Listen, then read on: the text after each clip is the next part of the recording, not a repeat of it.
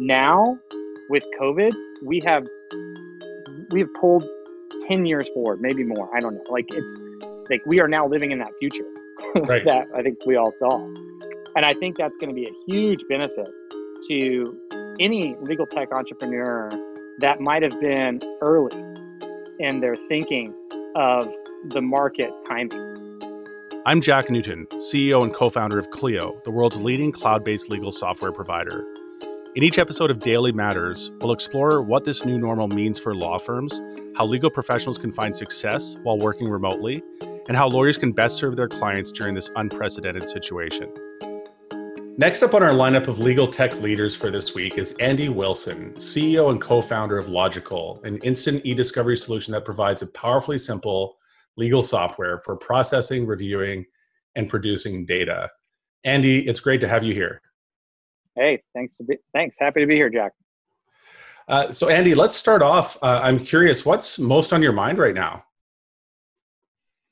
Uh, when is this 100 degree weather going to go away in Northern California? Uh, to be perfectly honest.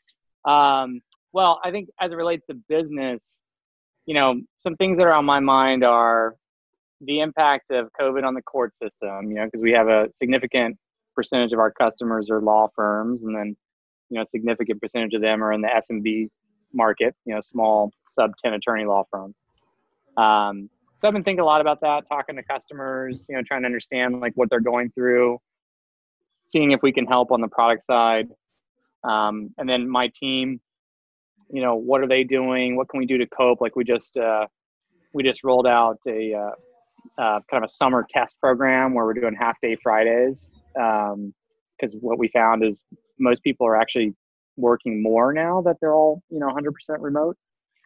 Um, so, um, you know, team and customers, those are the two big things. And one of the themes we've been exploring in the legal tech leaders theme this week, Andy, is, is just talking about how legal technology companies have pivoted to adapt to COVID 19 and if there's some some lessons from those transitions that that law firms might uh, might be able to learn from and we found of course many technology companies have already pre COVID 19 developed some amount of muscle around distributed work and uh, work from home in some cases. Yeah. Can you talk to us a little bit about how Logikcull has uh, adapted to the, the crisis and, and maybe what, what rhythms and tools and behaviors you, you were able to uh, lean on that existed pre COVID 19 and maybe what, what new muscles you've needed to develop since the the crisis really struck? Yeah, well, there's I think there's a lot to unpack there because um, it feels like we've done a year of work in like two months. You know, it, it does feel that way, doesn't it?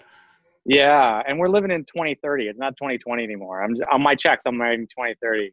Unfortunately, this won't be able to be cashed, but uh, um, yeah, everything has just been accelerated. So, you know, looking at it from like the lens of the, of the, customer, you know, what have we done to uh, help our customers? You know, one of our, our core values is put the customer first. So we, we, we, we take typically take that as like, okay, where do we start? Um, and you know, and mainly in the law firm market, we have corporate and government customers too. But start to think about like, what does this mean? You know, for lawyers that are doing litigation and document review, what does this mean? You know, when they're working from home, what what kind of tools are they going to need? What kind of features are they going to need? um, what kind of like business model needs to be worked on and and where we came out from this was now more than ever this shift in our market specifically like e-discovery the shift from centralized e-discovery which is way it's always been. You know you kind of call the internal IT department or your third party vendor and they manage this very complex task of e-discovery for you. But covid has made it painfully obvious that that model is broken and that's the old model and it has to be completely distributed and decentralized now um, which has some pretty uh, significant i think impacts on the on the legal system because most of the the market there is at least from our observation is they're not they don't pride themselves on their technical aptitude right um, it's a little concerned about that so we launched yeah. a uh, we accelerated a um, uh, certification program recently. So we, we created a color certification program that's free. Um, and it combines the knowledge of e-discovery and the usage of the product. So you can kind of video game, you know, um, gamify it a little bit.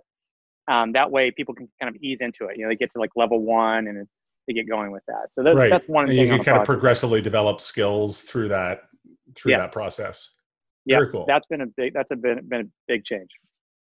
And is that in the vein of helping customers accelerate their adoption cycle? Are you seeing uh, almost like a uh, an urgent purchase cycle coming from from customers given the new environment that they're they're trying to navigate with COVID nineteen? Yes. So the um, uh, that's something we pay fairly close attention to the the cycle time to uh, sign up to closed one. it's about 10 days now, um, which is, you know, pretty good. Like we're, we're in a, um, and it's down from like 17 days, you know, somewhere around there from the beginning of the year. So we, have seen a, um, a pretty big um, acceleration there, which makes sense. You know, now that you can't really call IT, um, you've got to do it yourself and you have an urgent need. Uh, you got the data from your client or the client has the data and they need to get going. So they just sign up and get going. So you're um, you're helping your customers navigate, uh, and you're helping onboard new customers in innovative ways. Can you talk a little bit about how Logikcull responded to the the crisis from from a workforce standpoint? Did you uh, at what point did you send everyone home, and what kind of changes have you uh, have you found in the day to day in terms of how you're operating? Yeah, well, um, we are in a, a better position than probably most companies because about almost 70% of the, the company was already remote, you know, um, all over the United States, Canada, uh, UK. Um, so we had a lot of the rituals, you know, and rhythms set up so that we could foster a hybrid culture of San Francisco headquarters and uh, you know all over. Yeah. So it wasn't it wasn't that much of a stretch, you know, for us um, to to move to you know a fully remote uh, environment. And I on March 5th, we told everybody in San Francisco you can't go to the office, so we shut it down.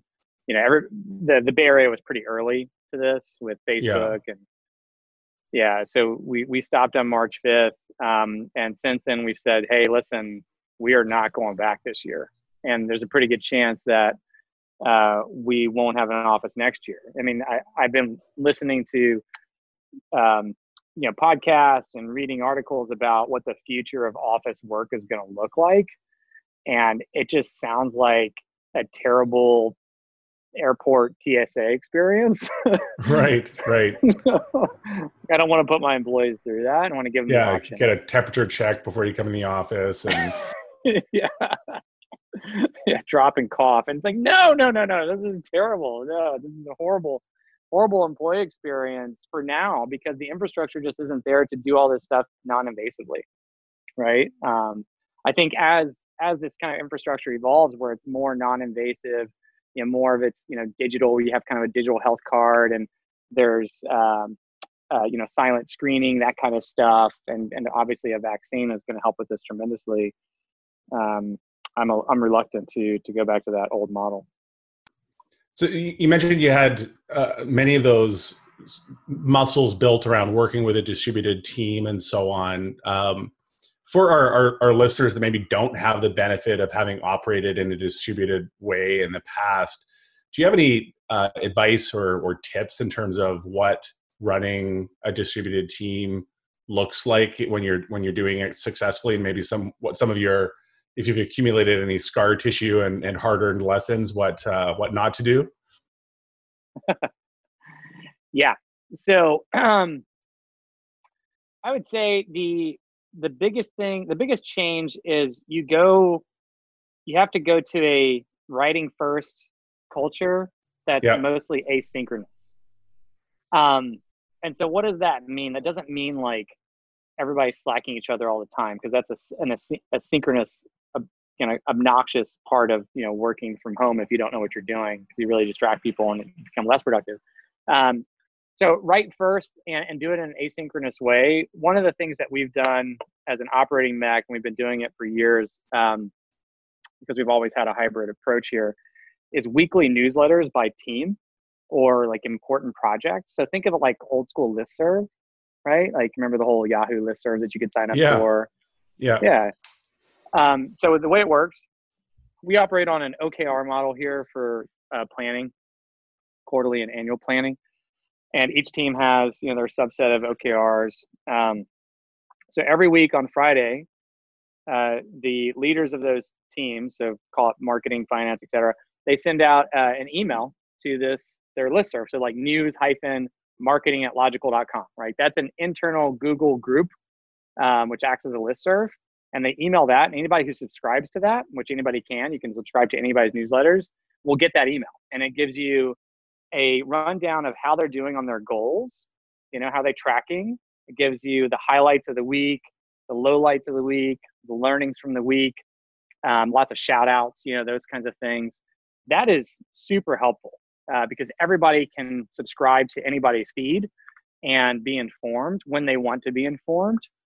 Um, that's my biggest hack of all. And in terms of like what doesn't work, um, and Andy, sorry, just on, on that point, is that both at the team level and the individual level or just at the team level? So the the individual level, we try and re, you know we, we practice kind of the Daniel Pink map framework, mastery, autonomy, and purpose. And we, yep. want to, you know, if you're doing individual contributor work, I don't want to put like manager work on on those folks. Um, you're reporting up. That said, some people do have to report out, right? And so we have this big, you know, OKR spreadsheet um, where all the all the OKRs of the company are, are visible to everybody in the org, and it's organized by by month and on the columns, and then the rows of the various, you know, key results and objectives. And so if you're the driver of any one of these key results, you are obligated every week on Friday to go in and leave a comment about how you're progressing and then change the color of the KR. So that way, anybody in the org, including the managers who have to kind of summarize it and then report out, can just go in, collect it when they when they want to. Um, so there's a level of of you know individual reporting that way, but it's not too cumbersome. And really briefly, Andy, uh, you mentioned OKRs. They're uh, a framework for tracking goals. Can you can you give yeah. us just a quick download on what OKRs are and how they're useful? Yeah. Um, so uh, so OKRs, I don't give the whole history on it, but this is this is one of the secrets to Google's success. Um, that uh, one of their found one of their investors, John Doerr, I believe, um, yeah. early investor. Yeah. Um, he's actually recently wrote a book on OKRs, which is okay. I would I wouldn't use that as a bible, by the way. There's a there's another guy out there uh, that's done a fantastic job, um, Felipe Castro. Felipe Castro has written a really great book on the beginner's guide to OKRs. So OKR stands for objective and key result. So for instance, let's say, you know, you wanted to get more customers. Like that's the objective. Like, okay, let's let's uh you know, get more customers of this type, right? Well, okay, well how are you going to achieve that? Um, you know, what's the actual metric that you're going to move? And that might be something like, well, increase the you know, conversions on this landing page from X to Y. Well, that would be a key result, right? So you start with a baseline. Hopefully, you have like a baseline number, a metric that you're trying to improve, and then you, you guess at like what this could be. So like, okay, we want to go from X percentage to Y percentage. Um, that's a good key result. You know, Marissa Mayer has a good quote that if it doesn't have a number, it's not an OKR. You know, something right. like that.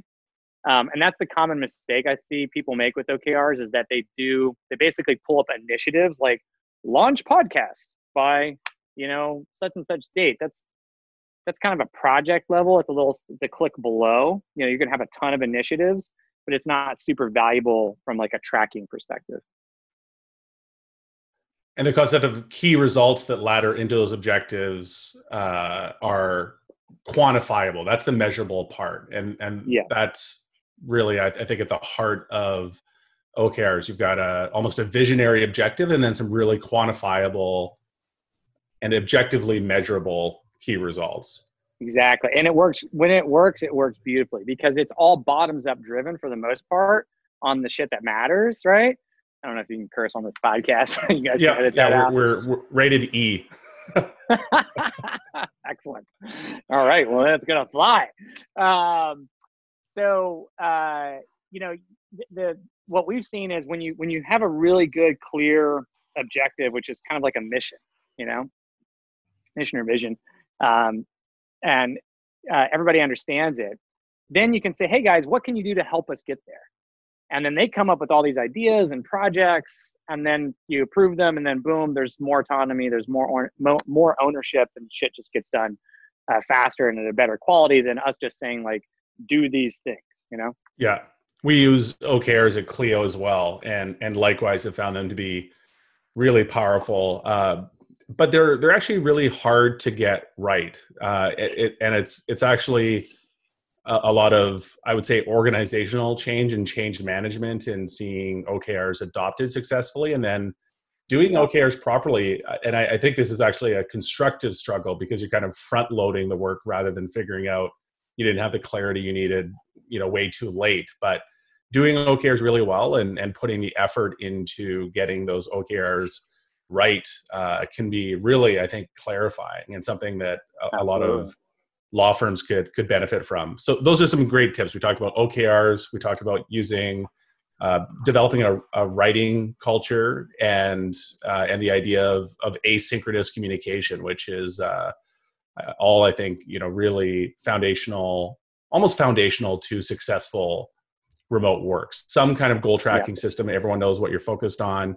Some kind of system of aligning your resources and laddering up to a bigger overall goal um, and then communication tools making sure everyone knows what's going on and and i think importantly that doesn't need to be done in a a stand up synchronous meeting that uh, we're all so used to. And that's maybe the most uncomfortable thing for for law firms i think is moving away from so much of what used to be in person communication if you can't I'm see curious, them working how do you know they're doing anything? Right.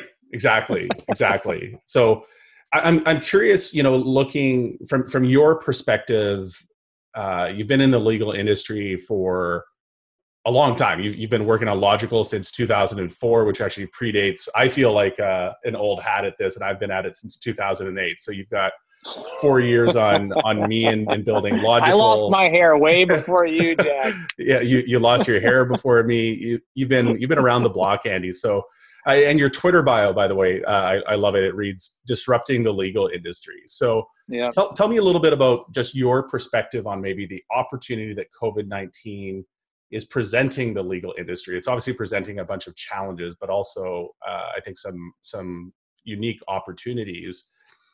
Mm-hmm. And and maybe talk about what kind of disruption and transformation you've maybe expected to see over your 16 years in in legal what's happened what hasn't and and what your hope is for for what we might see over the coming months, maybe year plus, as the the COVID nineteen situation plays out. Yeah, um, great question. Um, man, we could talk a long time about that one. Uh, well, I think Jack, you would probably agree with this. Like as entrepreneurs, our job is to kind of see what the future might be, right? And you know, maybe clearer yep. than others, and then just to bring that bring that closer to to the present um yep and try and get some crazy people to follow along with you on this this vision of the future that's right so you know and you know i was um i think a lot about the future and i think i think in the past that has that has kind of hurt me in terms of like trying to time the market where what i want to be is just not so you know like the the market's not ready for that. Right. And timing is uh, everything. Timing is freaking everything. Um, timing and I'd say your business model fit to your customer is probably the second most important thing. Um, as an example, you know, we launched Logikcull in 2013. It's actually when we met um, at the ABA Tech Show. I remember that. Yeah, I had a broken arm. I was wearing a big cast. yeah, you were practically in traction. You were you had a really serious uh, snowboarding accident. Yes, I did. Oh gosh, I got the hardware to prove it. Um, so you know the company's history does go back to 2004, but we weren't a we weren't a software ser- software as a service company then. We were a uh, kind of like a high end tech consultancy, you know, for big stake litigation with very large clients, like large U.S. banks and huge law firms, government agencies. A lot of money involved. Um, and the reason why we built Logikcull was to, you know, we saw like, hey, in the future, this is where we, we got wrong. Like in the future, this just doesn't make any sense. There's no way that someone's going to pay me a million dollars to do what a computer's going to do. Like that's just this doesn't make any sense. You know, computers get cheaper and cheaper and cheaper, and humans get more and more expensive on the tech scale at least. Um, so uh, we we kind of looked into the future and said, all right, well, we think the vast majority of discovery, you know, the looking through emails and Slack messages, et cetera, is going to be um, digital and it's going to be done online and it's going to be self-service and it's going to be way cheaper than what it is today. So we're like, well, let's build that. And we set off to do that during the last recession. Um, launched it in 2013 at the ABA Tech Show, and uh, you know people thought we were absolutely insane because the the e-discovery market was something that you pay people millions of dollars to, right? It's a high-end service. How dare you bring this in-house because you apparently you're going to increase the risk and no way would I upload my client sensitive data to the cloud. That sounds like crazy, crazy talk. Right. Um, so it took it took about four years before the market to really start to go, yes, you know, that's cloud's the right way to go. But it was still kind of, you know, slow going. Now with COVID, we have we have pulled 10 years forward, maybe more. I don't know. Like it's like we are now living in that future right. that I think we all saw. And I think that's going to be a huge benefit to any legal tech entrepreneur that might have been early in their thinking of the market timing. They just they just got a big jump, you know, if they can have the cash to survive. But I think they just got a big jump to yeah. The future adopting. is arriving early. Completely yeah. agree with you. Yeah, yeah. So you know, and we're seeing that. I'm sure you guys are seeing that. It's like we had as an example, like pigs are flying right now. Like there's a uh, thousand person uh, Texas based mid market bank right? Thanks. Yep. How many banking customers do you have at Clio? Can, can you uh, count them on one hand? I don't know if we have any banks, to be honest. There you go. Yeah. Uh, well, we've talked to all the big guys because we used to work with them on, you know, highly sensitive large matters, and uh, they've always told us to go pound sand, um, you know, because they don't, they're not fans of the cloud. Well, now they're starting to knock on the door, like, hey, you know what, this it seems like a good idea. So we just signed up this, you know, thousand person company in Texas um, because they're all distributed, they're all remote, and they need to get their work done. So if that trend continues, um, man, it could be a, a very interesting next couple years for legal tech companies. So it sounds like on some fronts you're seeing uh, accelerated adoption. Uh, we're, we're seeing uh, the industry jump ahead by a decade or more uh, in terms of its adoption of technology, and, and I, I, would certainly agree with with that at a, a high level. I'm, I'm I'm curious on the other side. Are there opportunities that you see that law firms are not fully embracing the way that perhaps they they could or should to uh, best set themselves up for uh, success and and for successfully exiting this this pandemic and hopefully positioned stronger than when they entered it. Yeah. Um, well, looking at it from like the client's perspective, you know, we have about 40% of our customer base is non-law firm. So we get to hear, you know, from them what they want out of their law firms. They want a modern approach to doing business, plain and simple, right? Yep. And so that you know the cl- cloud services kind of check the box on so many of those things you know um, cost effective fast a modern user experience you know etc and i think for for lawyers um, at law firms i think there's a pretty big opportunity to cut out middlemen where they exist in the old world and to try and capture some of that um, that kind of lost billable time. Um, I'll give you an example, like on the discovery side, you know, but this this is true for anything. I mean, law firms are they act as like a general contractor for these matters, right? They have to kind of pull in all the different pieces, right, of the uh, the puzzle to to complete the job for their clients because very few law firms are full service, like the big ass, you know, AM Law 100s. Most of them need to pull in third parties. And so a lot of these third parties are, are available as self-service tools um, where they can kind of cut out the middleman and then better service their client and and capture more of the billable time that's been lost in the, uh, uh, the kind of the third party market. So I'll give you just the most recent example. We saw in a uh, court filing, uh, one of our customers, it's a three attorney firm based in Kentucky. Uh, they, they captured, no joke, $60,000 in in time that they billed for because they did their own e-discovery. Historically, that would have been outsourced to an e-discovery provider, and they would have billed for that time, and that that would have been eaten by the client. But that was able they were able to bring that in house uh, because of that, and I'm sure there's countless other opportunities just like that. Interesting, and in in that case, they're probably able to deliver the service to the client for less cost, but also make more money themselves. So it's kind of a classic example of you know being able to cut out a middleman and actually create a win-win for the client and the the law firm. Yes, and that, that's what I think. This is just accelerating all that. Like all these old school and the legal industry is rife with this stuff. You know, these kind of like antiquated ways of getting legal work done. Um, there's so many other tools available now where maybe you can't get 100% of it done. You know, there's always going to be the bespoke matter that, right. that requires an, a level of expertise that software just can't provide. But I think the majority of it, you probably just use some service. And to your point, like it's cheaper and you will probably bill more time. And you're reporting, you know, the legal trends report. I can't remember what it was in terms of realization rate, but I want to say less than two hours a day.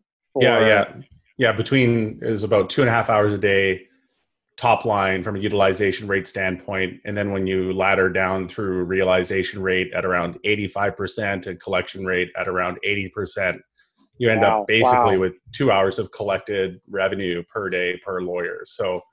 That's yeah, nuts. you know, I, I think you you boost that number by reevaluating how you're spending your time and making sure that you're doing the most impactful work possible. Yep. Um, Andy, there's one thread I wanted to pull out a little bit. Uh, uh, you mentioned the legal trends report. One of the themes we explore quite a bit is uh, this disparity between what lawyers expect their clients, what they expect their clients want, and what clients actually want and, and, there's this this chasm between the two and and you talked about the fact that at Logikcull you've got this unique position of of catering to both uh, law firms as well as their their clients in some cases what stand out to you as, as as maybe what some of those big disconnects might be if you could pass on to the law firms that are servicing uh, some of the clients that that you've got on the Logikcull side what do you hear as recurring themes that that law firms could clue into if they wanted to get uh, an edge in the marketplace? Uh, well, there's so much different. Like the, the, the types of legal work are so varied. Um, I I will talk to what I know, like my domain. I, I've been in I've been in the world of like discovering litigation since 2001. Um, I graduated in the uh, dot com bus. Um, from on that perspective, like from the client side, what they want is competency number one, like technical competency. I mean, you hear it time and time again. They're like, yeah. man, these lawyers just don't understand, you know, how email works, or like, you know, they want to print everything to paper. It's like that. It drives people crazy, especially that are, especially the people that are in more of the, um, uh, you know, tech focused um, uh, businesses you know the SaaS companies out here in the Bay Area that we have as customers, they're like, no. And what and the, the negative side effect of that is some of these um, in-house teams get so frustrated, they're like, screw it, we're gonna do it ourselves. Like we're just going to figure it out ourselves because our law firms are not bringing us the technical competence that we need to get these jobs done, which is then, of course, cutting out potential work from the lawyers. So there is a significant advantage for the lawyers that understand, in our world at least, they understand the ins and outs, not on like a super technical level. You don't need to be a computer scientist or anything, but the ins and outs of e-discovery and how it works and you know the right questions to ask and how, how to operate these tools i think um, i think that's really big. It's the other reason why we created that color certification program so that we could get these people using it get them some base level knowledge and then broadcast that out right? So like get people to right. know like hey these people are actually certified in this product. Like a Clio certification same thing. Right. Yeah no i i, I love that. I, I think it's a really important point and you know just building on your comment andy i think one of the things I've really come to realize over the last few years is, you know, in, in, working with the law firms that really find a way to stand out through the use of technology, you realize that at the end of the day, it ends up being a fairly minor investment from their end in the grand scheme of things. It's kind of the easy part of the job to get right.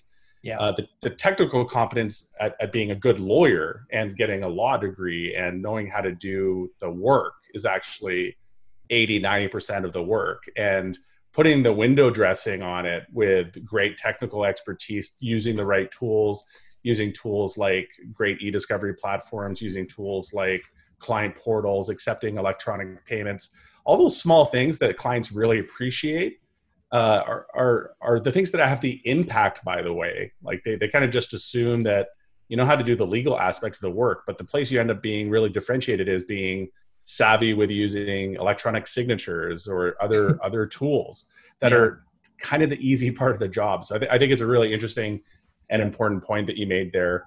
Um, yeah. The billable Andy, hours is one of the reasons we see why they don't go that route. Right. So like they, if you don't have CLE component to it, or there's nothing in return, like it's, it's there's a natural reluctance because there's no incentive to exactly, to exactly. Um, Andy, one other question I have for for you, you, you mentioned you graduated into the the dot com bust. Uh, yeah. You weathered the 08, 09 financial crisis. So uh, you and I, you know, I I uh, similarly founded Clio uh, in the at the outset of the financial crisis. So I, I feel like there's so many founders I talk talk to uh, that have only known the last 10 or 11 years and kind of know the good times, the boom times, and have never seen uh, a downturn. Uh-huh. Um, what what lessons do you have you kind of extracted from your times going through the the downturns and the tougher times that you might share from from either a mindset perspective or or even a, a pragmatic perspective? Oh, yeah, uh, I'll probably follow in your footsteps and write a book about this one day. um, yeah, I mean, there's there's so many because we we've lived, lived through a, a couple. Um, you know, I think on the positive side, like back to what we were talking about with entrepreneurs living in the future. You know, I think the the constraint of a um, a financial recession will breed all kinds of you know creativity, right? It's just you know that old adage, um, and we saw that ourselves. You know, with Logikcull, we're like, huh, what's going to change now? You know what, what's what's it going to look like in the next you know, five to ten years? So i think there's a natural a really good thing that can come out of this where there's some, some natural ideas from the constraint um, that i think you should embrace you know? And in this day and age like what we're what we were talking about a couple minutes ago with covid kind of pulling 10 years of technology adoption to less than a year um, that's huge you know? So like if you have right. this like idea that's 10 years maybe too soon. Well, maybe not anymore. You know, that's big. And then, you know, there's some obvious stuff. Like I like to look at um, like the role of the CEO at least. I, I try and you know, bring some alliteration so I just can remember things.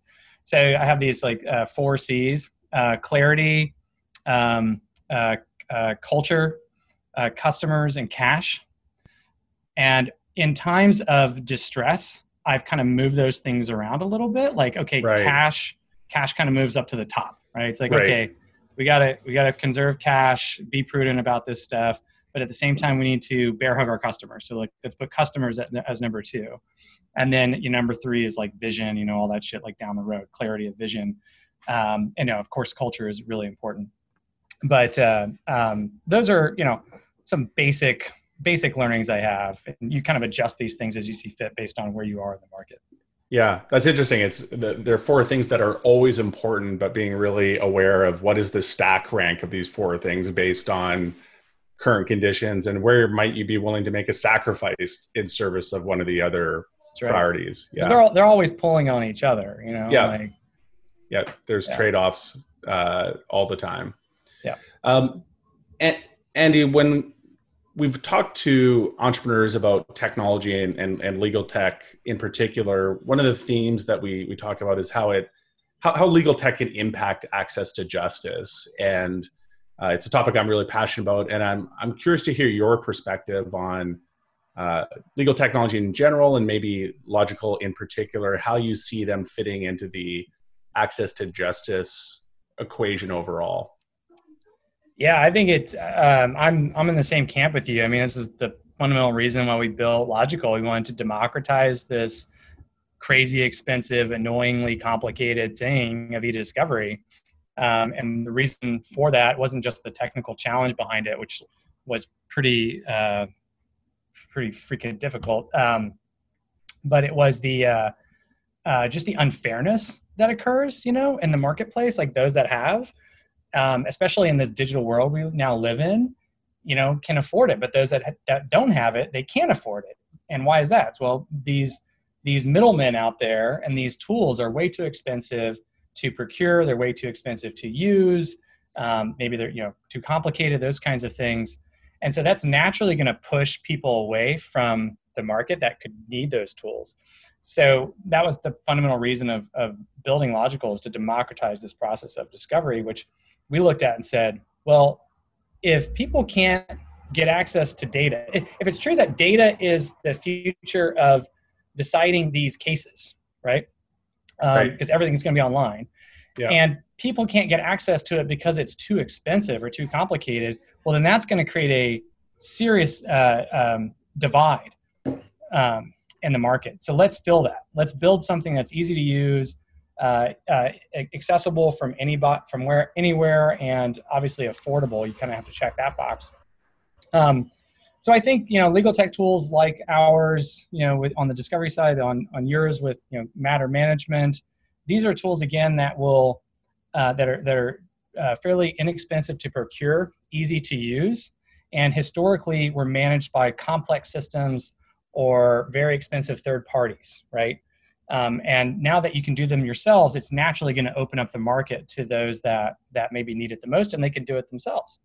You don't need those third party, those expensive services anymore. Right.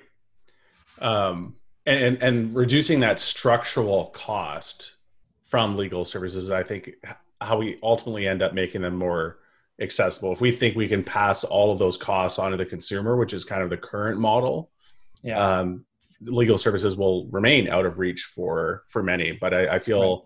there's there's such a big opportunity with technology. Okay, Andy. Final question. I've really enjoyed our conversation here. Uh, this is a bit more lighthearted, but uh, I've I've noticed on Twitter uh, you're a big fan of walking meetings and getting out into the open to break the the monotony maybe of, of being on endless Zoom calls. Uh, are, yeah. We just saw one one hazard of zooming on the go, which was your your iPhone overheating. Where if, if everyone's wondering why your background changed suddenly, you needed to switch from uh, your phone to your laptop uh, yeah. uh, to continue the conversation. And our, our producers noticed that there was.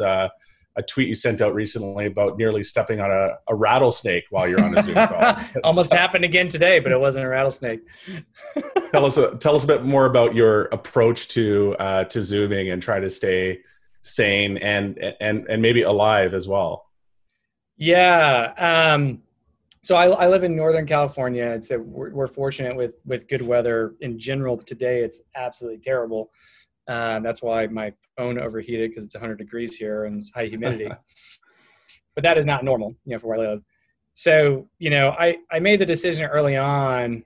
It's like, you know, this could be a really stressful environment. I need to reduce my serotonin levels in my brain. Good way to do that is lots of drugs. Um, just kidding. uh, or walks. or walks. Yeah, lots of exercise. Um, so I uh, I committed to. I bought a battery pack and a backpack and a big bottle of water, and so I just throw my battery pack in the in the backpack and I just go walk. Uh, last month I walked 282.5 miles. This month wow. I'll, I'll do over 300. Wow. I've done uh, I've done almost 10 today. Um, That's so phenomenal. You know, when you're on Zoom calls nonstop, you've got nothing else to do. uh, and are, are, you doing those uh, implementation detail, admittedly, but are you doing those with audio only, or are you doing those with video while you walk? there, there, there's. And is that question. how you almost step on a rattlesnake? Uh, there you go. So I, I try, I, t- I like to balance it because you know there is there is Zoom fatigue, right? We're not used to like looking at ourselves constantly. You know, we don't have yeah. in-person meetings. We're just staring in each other's eyes. It's just weird. yeah. um, you know, so uh, there is Zoom fatigue. So I, I, balance it on my one-on-ones. I do I do them mostly on Tuesdays, so I, it's all audio. You know, and then throughout the week it's kind of you know mishmash of audio and Zoom. But the other day, I guess this was last week, I was on in this beautiful trail. I mean, flowers everywhere. It was gorgeous day. It was like 72 degrees. And I'm walking, you know, got my phone out in front of me. And um, there's tall grass everywhere. And I'm walking, go, oh! And sh- there was a uh, baby rattlesnake right in front of my path, just going across. Wow. Yeah. And I stopped and it got uh, a little aggressive. It kind of pulled back you know, at me. Yeah, giving like, a bit of a warning.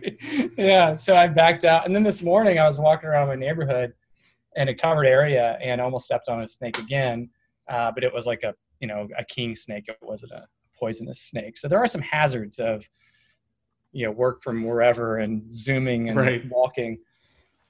All right. Well, uh, thanks for sharing that. Really enjoyed our conversation, Andy. Uh, stay safe out there, and I mean that in all ways possible and uh, uh, thanks again for joining us today.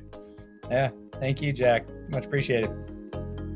Thanks for joining us on Daily Matters today, a podcast from Clio. Rate and review wherever you get your podcasts and subscribe so that you never miss an episode.